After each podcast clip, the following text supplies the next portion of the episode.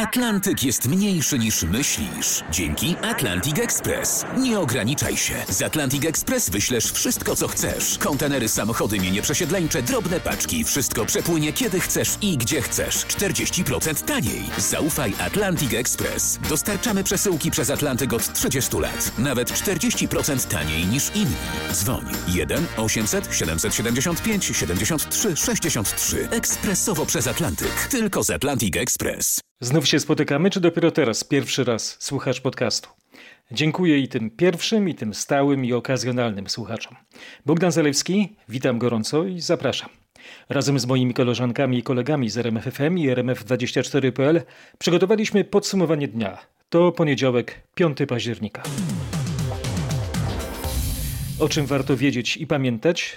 Przypadki rozproszone, małe ogniska to ocena sytuacji pandemicznej w Polsce w raporcie resortu zdrowia. Za chwilę liczby i dotknięte regiony.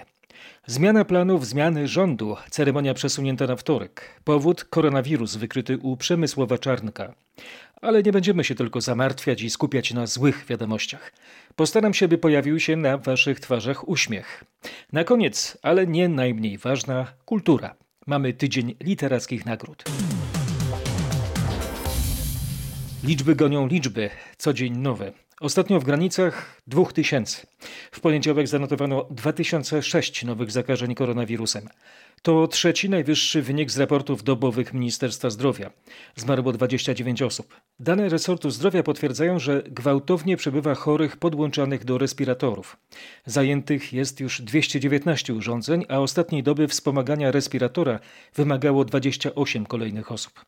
W ostatnich dniach to Małopolska była regionem o najwyższej liczbie zarażonych. Gdzie jest ich tym razem? Zdecydowanie na Mazowszu pierwszy raz liczba zakażeń w jednym regionie przekroczyła 300. Dokładnie to było 336 przypadków, z tego 130 w samej Warszawie. 217 zakażeń odnotowano w Małopolsce, 202 w Pomorskim, 180 w Wielkopolsce. Nie możemy dzisiaj nadal powiedzieć, że mamy jakieś większe ogniska. Dominują przypadki rozproszone, dominują małe ogniska, dominują małe zakłady pracy. Mówi rzecznik resortu zdrowia Wojciech Andrusiewicz i dodaje, że ministerstwo przygotowuje kolejny plan zwiększania liczby łóżek dla chorych na COVID-19. Teraz e, troską jest koordynacja i możliwe zwiększenie w najbliższym czasie bazy łóżkowej. Resort zdrowia zapewnia, że nie brakuje respiratorów, ale może za to zabraknąć personelu, lekarzy i pielęgniarek do ich obsługi na oddziałach intensywnej terapii.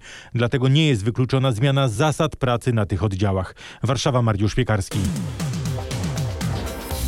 Zmiany w składzie rządu przełożone na wtorek. Ceremonia odbędzie się o 14 w ogrodach Pałacu Prezydenckiego z zachowaniem dodatkowego reżimu sanitarnego. Planowaną na poniedziałek uroczystość trzeba było przesunąć w związku z informacją o wykryciu koronawirusa u kandydata na ministra edukacji i nauki Przemysława Czarnka. Grzegorz Kwolek rozmawiał z urzędnikami prezydenta Andrzeja Dudy. Dowiedział się o innych zmianach. Zmieni się, a w zasadzie w tej chwili się zmienia treść wniosku premiera do prezydenta dotycząca nowego składu rządu. Na razie zmiany obejmą tylko tych polityków, którzy mogą wziąć udział w uroczystościach, czyli odbędzie się powołanie nowych wicepremierów Jarosława Kaczyńskiego, Jarosława Gowina, a także nowego ministra rolnictwa Grzegorza Pudy. Przemysław Czarnek będzie musiał poczekać na nominację do końca swojej kwarantanny. W uroczystościach nie wezmą udziału inni członkowie rządu, którzy są objęci izolacją. To m.in. Jacek Sasin, Michał Dworczyk czy obecny szef MEN Dariusz Piątkowski. Do rekonstrukcji gabinetu w czasach koronawirusa jeszcze powrócimy w dalszej części podcastu, a teraz lokalne koronawirusowe konsekwencje wydarzeń w politycznym centrum w Warszawie. Dwie najważniejsze osoby na Lubelszczyźnie, wojewoda i marszałek, są na kwarantannie. To efekt potwierdzenia COVID-19 u posła PiS, kandydata na ministra Przemysława Czarnka. Z Lublina w podcaście Krzysztof Kot. Wojewoda lubelski Lech Sprawka oraz marszałek Jarosław Stawiarski trafili na kwarantannę do końca tygodnia. Jak na razie nie mają żadnych objawów choroby, czują się dobrze, usłyszałem od ich rzeczników. Będą pracować zdalnie. W Urzędzie Wojewódzkim trwa ustalanie, kto ewentualnie miał styczność z wojewodą dzisiaj w trakcie pracy i wskazane by było, żeby również pracował zdalnie. Z kolei marszałek brał dzisiaj udział w otwarciu ogólnopolskiego forum gospodarczego, które zaczęło się w Lublinie. Jutro rano zbierze się zarząd województwa, żeby zdecydować o tym, jak będzie pracować urząd.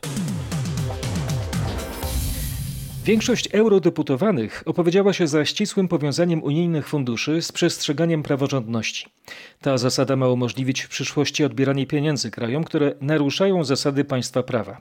Debatę w Brukseli śledziła Katarzyna Szymańska-Borginą. Jedynie europosłowie z nacjonalistycznej frakcji Tożsamość i Demokracja oraz europosłowie PiSu dowodzili, że taki mechanizm będzie bezprawny i twierdzili, że to atak na Polskę. Dzisiaj Polska wam przeszkadza, bo dużo lepiej sobie radzi od was. Mówił eurodeputowany Patryk Jaki, a Bogdan Żońca wypominał europoseł Katarynie Barley słowa o głodzeniu finansowym. Jednak większość europosłów podkreślała, że chce obiektywnego mechanizmu, że nie chce karać społeczeństw, tylko rządy, które nie przestrzegają zasad państwa prawa. Europosłowie domagali się także udziału Europarlamentu w tym nowym mechanizmie. Wzrost gospodarczy Polski w zeszłym roku był dużo szybszy niż wcześniej szacowano. W ramach dorocznej korekty Główny Urząd Statystyczny znacząco zmienił dane o produkcie krajowym brutto w zeszłym roku. GUS zakomunikował, że PKB urósł nie o 4,1, a o 4,5%. Michał Zieliński wytłumaczy nam, jaki może być efekt tej zmiany. To może przynieść znaczące korzyści przy rozdziale unijnych pieniędzy. Szybszy wzrost w zeszłym roku oznacza bowiem, że w tym roku, roku pandemii, będziemy spadać z wyższego poziomu. Innymi słowy, spadek PKB w tym roku będzie większy. A według nowej propozycji Komisji Europejskiej przy rozdzielaniu prawie 700 miliardów euro z potężnego unijnego funduszu odbudowy po pandemii, decydować ma oprócz poziomu rozwoju i bezrobocia właśnie spadek PKB w tym i w przyszłym roku w poszczególnych krajach. Rząd liczy, że Polska uzyska z tego źródła 170 miliardów euro w formie grantów i pożyczek. Rząd szykuje zakaz prowadzenia działalności gastronomicznej po godzinie 22. Na początku w powiatach z tzw. Tak czerwonych stref koronawirusowych. Docelowo jest to możliwe w całym kraju.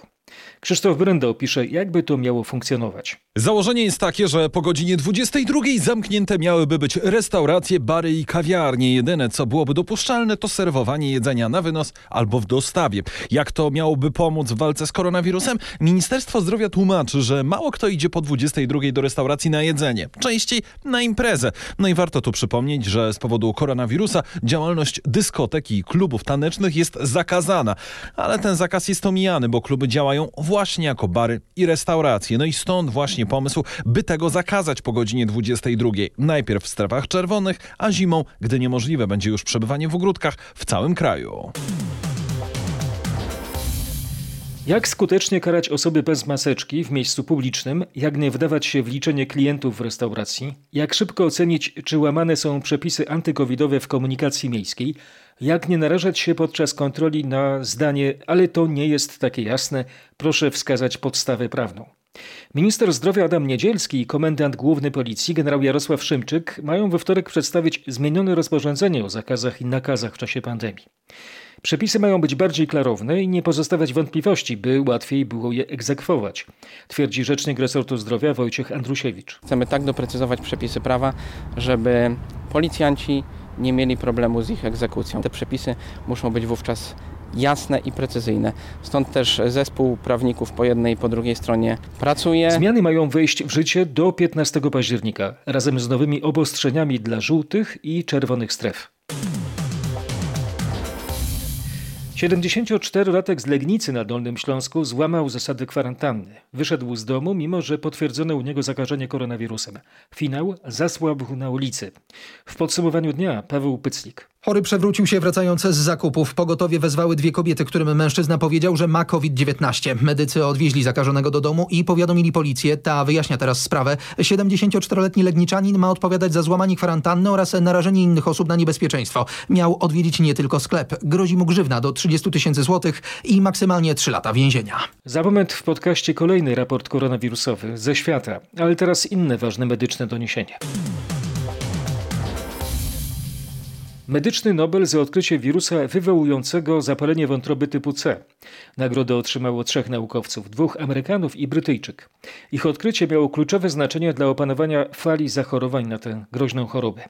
Podkreśla dr Lidia Stopyra. Odkrycie wirusa spowodowało możliwość testowania w kierunku wirusa, spowodowało możliwość e, opracowywania leków przeciwwirusowych no i stworzyło też możliwości wytworzenia szczepionki. Minęło 31 lat, mamy leki przeciwwirusowe i zadowalającą terapię, mamy bardzo dobre testy, natomiast nie udało się wyprodukować szczepionki. W tej chwili uważamy, że sytuacja zakażeń wirusem zapalenia wątroby typu C jest na dobrym etapie i panujemy nad tą, nad tą epidemią. Z dr Stopyrą, kierującym oddziałem chorób infekcyjnych i pediatrii Szpitala im. Żeromskiego w Krakowie, rozmawiał Grzegorz Jasiński. Cały ten wywiad w formie audio i tekstowej znajdziecie na rmf24.pl. Tam dowiecie się wszystkiego o tegorocznym Noblu z medycyny. Lubuskie Kuratorium Oświaty po zeszłotygodniowym krwawym incydencie przeprowadzi kontrolę w piątym liceum ogólnokształcącym w Zielonej Górze. 16-letnia uczennica szkoły zaatakowała przy użyciu noży kuchennych trzy przypadkowo napotkane na korytarzu nastolatki. Wcześniej zapowiadała taki atak w mediach społecznościowych.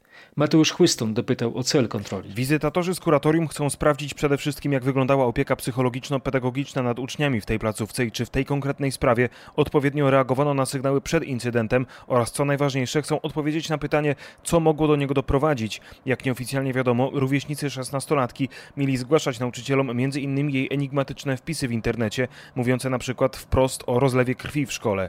Wiadomo, że dziewczyna została wezwana w tej sprawie na rozmowę i to w jej trakcie wybiegła na korytarz atakując później trzy uczennice. Kontrolerzy sprawdzą też, jak wyglądały działania pedagogów już po samym incydencie. Zamierzają przeprowadzić w tej sprawie rozmowy z dyrekcją i nauczycielami oraz przeanalizować dokumenty.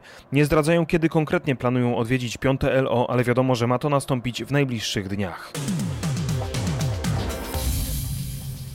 We wtorek polskie Ministerstwo Spraw Zagranicznych ma dać odpowiedź białoruskim władzom, które zażądały od nas zmniejszenia liczby personelu dyplomatycznego w ambasadzie w Mińsku. Białoruski resort dyplomacji chce, by zredukować personel do 18 osób. W podsumowaniu dnia Krzysztof Zasada. MSZ w Warszawie, jak usłyszałem od wiceministra Marcina Przydacza, konsultuje się przed podjęciem decyzji ze swoimi partnerami, między innymi z Litwą. Oprócz tego wiceszef resortu poinformował, że trwają rozmowy także z białoruskimi władzami. Z MSZ-em Oczywiście, że są. No, były wcześniej rozmowy z ministrem Makiejem, ja też mam z, z ministrem Krawczenką, mamy do siebie telefony i komórki, więc w razie czego e, możemy ze sobą rozmawiać. Tutaj nie ma z tym absolutnie problemu, te kanały są drożne. Marcin Przydacz ujawnił też, że jeszcze w piątek po sugestii Mińska, by Polska zredukowała personel w swojej ambasadzie, do MSZ wezwano białoruskiego ambasadora. Odbyła się z nim rozmowa dotycząca tych żądań. Na początku podcastu mówiliśmy o perturbacjach wokół zmian w rządzie. Kontynuujemy temat. Nie przejdę do kancelarii prezydenta, poinformował minister rolnictwa, żegnając się z resortem. Po rekonstrukcji Jana Krzysztofa Ardanowskiego zastąpi Grzegorz Puda. Ardanowski odchodzi, bo sprzeciwił się piątce dla zwierząt, flagowemu projektowi prezesa Prawa i Sprawiedliwości Jarosława Kaczyńskiego. Paweł Balinowski dowiadywał się, co zamierza robić Ardanowski, kiedy już straci tego ministra. Chce zostać szeregowym posłem, pracować w parlamencie i w terenie z wyborcami. Pytanie tylko, czy nadal będzie posłem PiSu, bo na ostatniej ustawie swojej partii, tej zakazującej hodowli zwierząt na futra i ograniczającej ubój rytualny, nie zostawia suchej nitki. Ustawa sprzeczna z tradycją europejską i z chrześcijaństwem, jak również z innymi religiami księgi, bardzo mocno zaszkodziła wizerunkowi Prawa i Sprawiedliwości na obszarach wiejskich. Ardanowski nie zamierza wycofywać się z tej krytyki, mimo tego, że za sprzeciw wobec ustawy w Sejmie został już raz ukarany zawieszeniem w prawach członka partii. Jan Krzysztof Ardanowski mówi jednym głosem z gościem Marcina Zaborskiego. Zaskakujące sojusze się zrodziły wokół ustawy futerkowej. W poprzek politycznych podziałów. Ustawa o ochronie zwierząt uderzy w wielu producentów mięsa i wiele rodzin na wsi. Tak mówił w RMFFM były prezydent Bronisław Komorowski.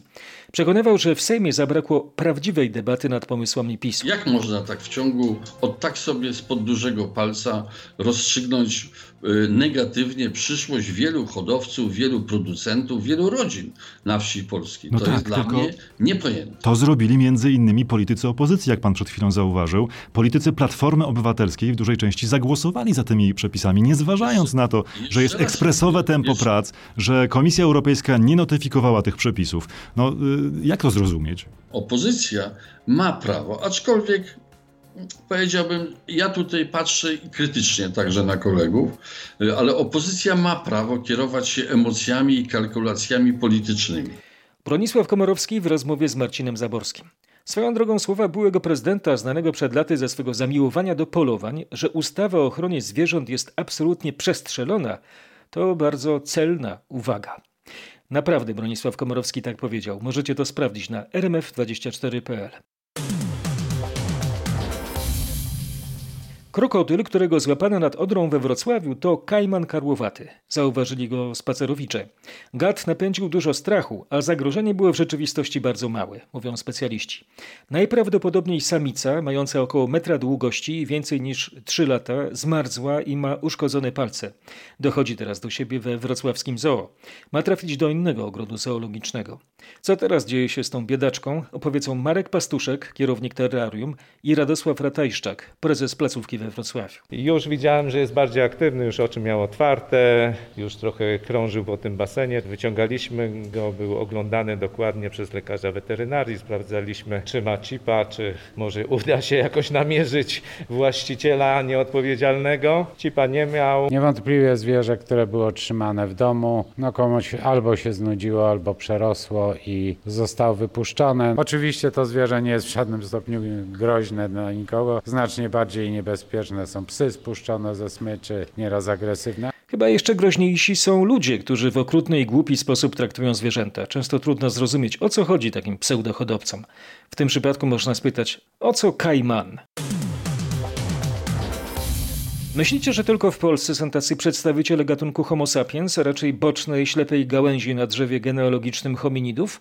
Oto Brytyjczyk, który wybrał się na spacer ze sporym pytonem w Brighton. Co to znaczy sporym? Wyjaśni Bogdan Fermorgan. Czterometrowy pyton na ulicy dużego miasta i przechodnie przecierający ze zdumienia oczy. To faktycznie widok niecodzienny. Wąż należał do 23-letniego mieszkańca Brighton, który dla żartu umieszcza w internecie filmy przedstawiające gady w miejscach publicznych. Wezwany na miejsce patrol policji interweniował, ale w bardzo subtelny sposób skłonił właściciela węża, by powrócił z nim do domu. Nikt nie został poszkodowany i nikogo nie aresztowano. Prawdziwy Monty Python. Ciekawe, czy Pytonowi było do śmiechu, ale kto by o to Pytona pytał? Zachęcam do obejrzenia filmu na rmf24.pl. Znajdźcie chwilę. Każdego dnia, od poniedziałku do piątku, dobrze jest znaleźć czas na rozmowę Roberta Mazurka w RMFFM. Tym razem przyszła pora na posłankę Koalicji Obywatelskiej Katarzynę Lubnauer. To chyba nie był dobry moment dla byłej liderki nowoczesnej na takie kąśliwe pytanie naszego dziennikarza. Zresztą ocencie sami. Kiedy będzie dobry czas na ruch Trzaskowskiego? Od trzech miesięcy słyszymy o tym, że trzeba tę wspaniałą, wielką energię jakoś skanalizować. No i kanalizujecie od trzech miesięcy. Znaczy, oczywiście to pytanie powinien pan zadać Rafałowi Trzaskowskiemu Trzaskowskiego. Proponuję, żeby zaprosił go pan i zadał mu to pytanie. Natomiast z tego co wiem, jest zaplanowany na 17 października. Jest dość oczywiste, że zarówno kwestie związane z problemami warszawskimi, jak i również to, co się dzieje w Polsce, czyli pandemia, bardzo utrudnia tego typu działania, dlatego że prawdziwy start takiego ruchu powinien mieć charakter masowy. Ciężko jest zrobić coś masowego w czasach pandemii. To prawda, a poza tym rodzi się pytanie, co może dać całej Polsce prezydent Warszawy, no poza tym, co już daje Wiśle. No oczywiście, jeżeli spojrzymy na to, że ponad 10 milionów Polaków zagłosowało na niego, to jest niesamowity wynik. Poza dwoma prezydentami, jednym obecnym i drugim chyba Kwaśniewski miał w swoim czasie taki wynik, nikt nie przekraczał, nie, Wałęsa chyba miał, nikt nie przekraczał 10 milionów w wyborach prezydenckich. W związku z tym widać, że Rafał Trzaskowski potrafił coś zaproponować wszystkim Polakom, ponieważ ponad 10 milionów z nich zdecydowało się zagłosować na niego. Więc pana wątpliwości są zupełnie nieuzasadnione. Nieuzasadnione jak zwykle. Mam tylko taką drobną, kolejną wątpliwość, pozwolę sobie ją e, e, zgłosić. Mianowicie, no, to kolejny raz odnieśliście fenomenalny, wspaniały e, sukces. Tyle, że przegraliście. Nie martwi pani to, że ciągle jednak no, opozycja przegrywa? Oczywiście, że każdy przedstawiciel opozycji chciałby być rządzący, czyli chciałby, żeby partia, którą reprezentuje, zwyciężyła. I tak samo my, jako Koalicja Obywatelska, jako Nowoczesna, chcemy, żeby zmieniły się rządy w Polsce. Szczególnie, że tutaj jest dodatkowy jeszcze motyw. Poza faktem, że chcemy wprowadzać nasze rozwiązania programowe, to jest jeszcze kwestia tego, że PiS rzeczywiście bardzo źle rządzi Polską. No właśnie, i tutaj musiałbym że powiedzieć, że ludzie uważają inaczej, bo, bo jednak wygrał i pani wątpliwości zostały przez ludzi odrzucone.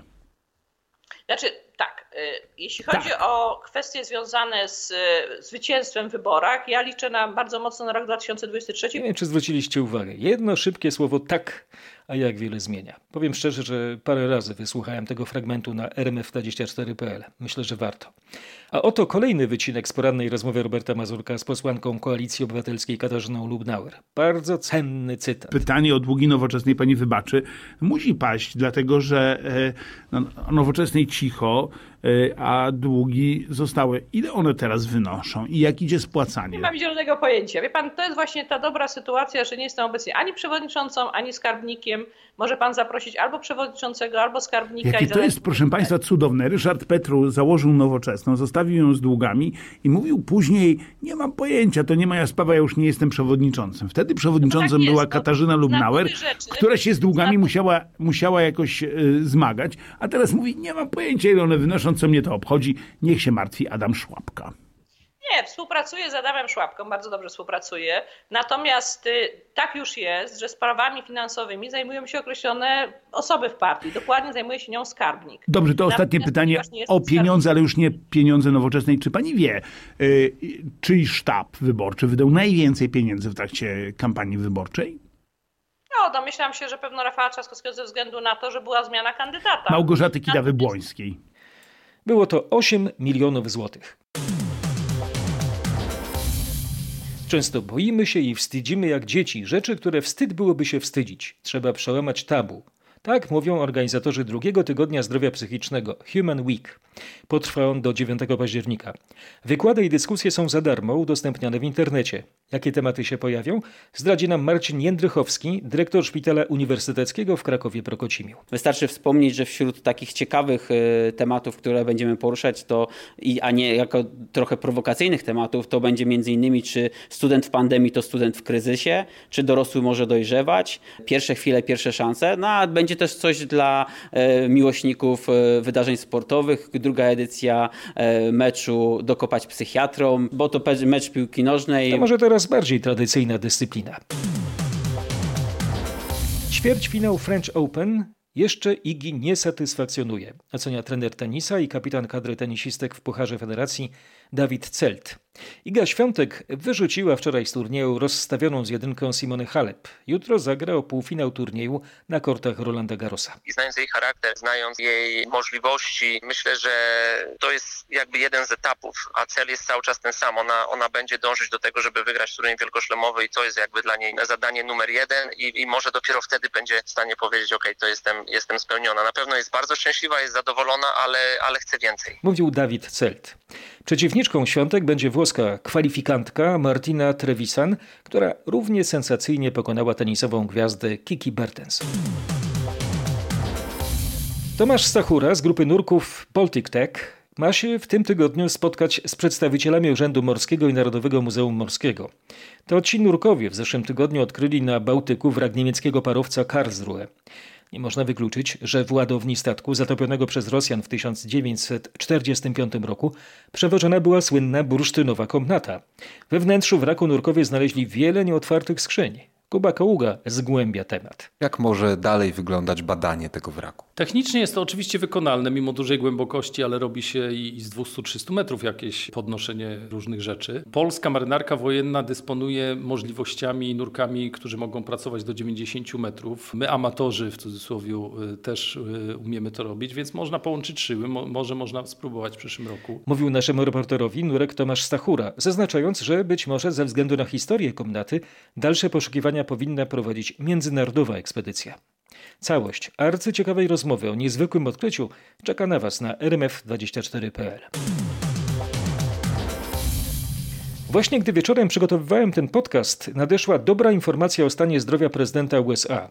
Donald Trump, u którego stwierdzono koronawirusa, spełnia wszystkie kryteria dla wypisania ze szpitala, poinformował jego lekarz Sean Conley. Amerykański przywódca wraca do Białego Domu. Stan zdrowia Trumpa w ciągu ostatniej doby się poprawił. Minęły też ponad 72 godziny od kiedy miał ostatni raz gorączkę, powiedział na konferencji prasowej Conley. Wcześniej na Twitterze prezydent USA napisał, że w poniedziałek o godzinie 18.30 czasu lokalnego, to jest we wtorek o wpół do pierwszej w nocy w Polsce, zostanie wypisany ze szpitala wojskowego.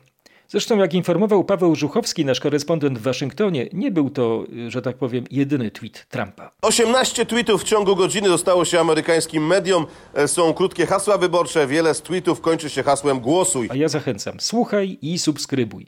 Podcast Pawła Żuchowskiego Ameryka z bliska na RMFON. Wprowadzenie drastycznych obostrzeń ostatniej szansy przed ewentualnym lockdownem, zamknięciem ludzi w domach, zapowiedziano w Paryżu. Od wtorku zamykane są tam wszystkie bary, sale sportowe i baseny, a normy higieny zaostrzone zostaną w sklepach, restauracjach i na uniwersytetach.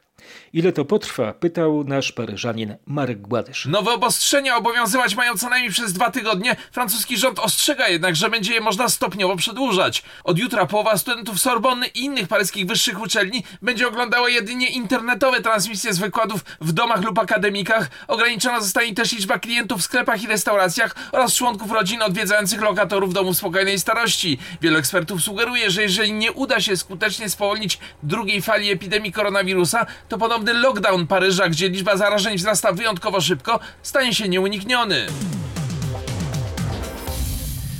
Jak wiadomo, koronawirus nie oszczędza kultury. Katarzyna Sobiechowska-Szuchta o premierze dramatów pandemicznych. Kiedy będziecie tego słuchać, to będzie już przeszłość, ale nie do końca. Dziś to poniedziałek. Dziś wieczorem w Instytucie Teatralnym w Warszawie, wstęp jest bezpłatny. Dramaty pandemiczne to są słuchowiska, zapiski z czasów społecznego dystansu. Sztuki zostały zamówione u często nagradzanych autorów współczesnych Jarosława Jakubowskiego, Marka Kochana i Antoniego Wincha. Jak mówią organizatorzy tego spotkania, te teksty dokumentują stan ducha, myśli i uczuć, które towarzyszą ludziom żyjącym w konkretnym, bardzo specyficznym momencie o znaczeniu historycznym. W rozmowach o tworzeniu słuchowisk w czasie pandemii udział wezmą reżyserzy, twórcy muzyki i aktorzy. Premiera dziś, ale wersje audio dramatów pandemicznych niebawem będą w sieci dostępne za darmo. Mówiłem, że warto posłuchać zaproszenia do końca?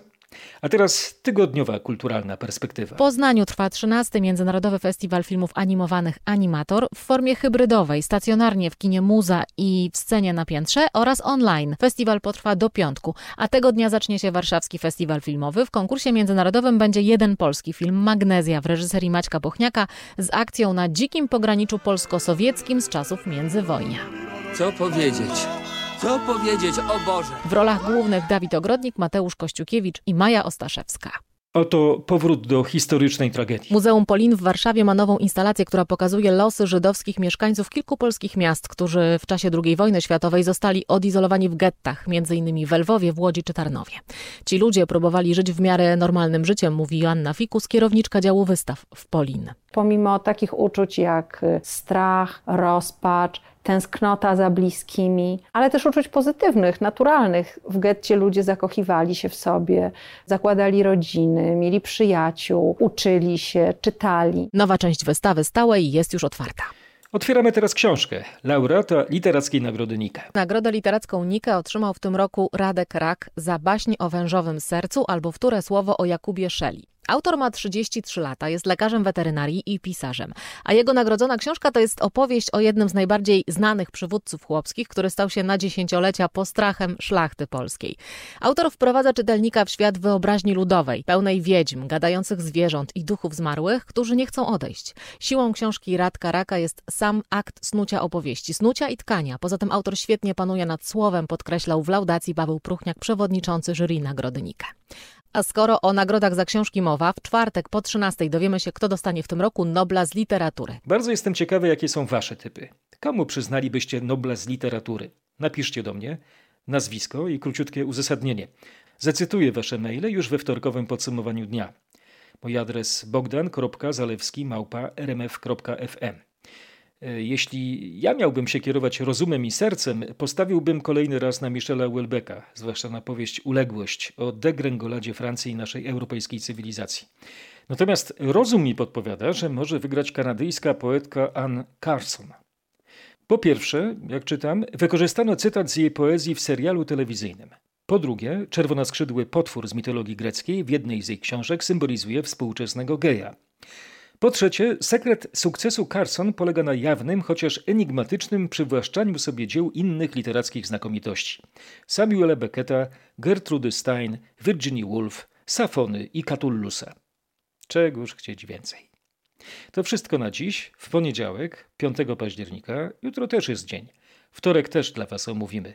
Bogdan Zalewski, dziękuję i zapraszam.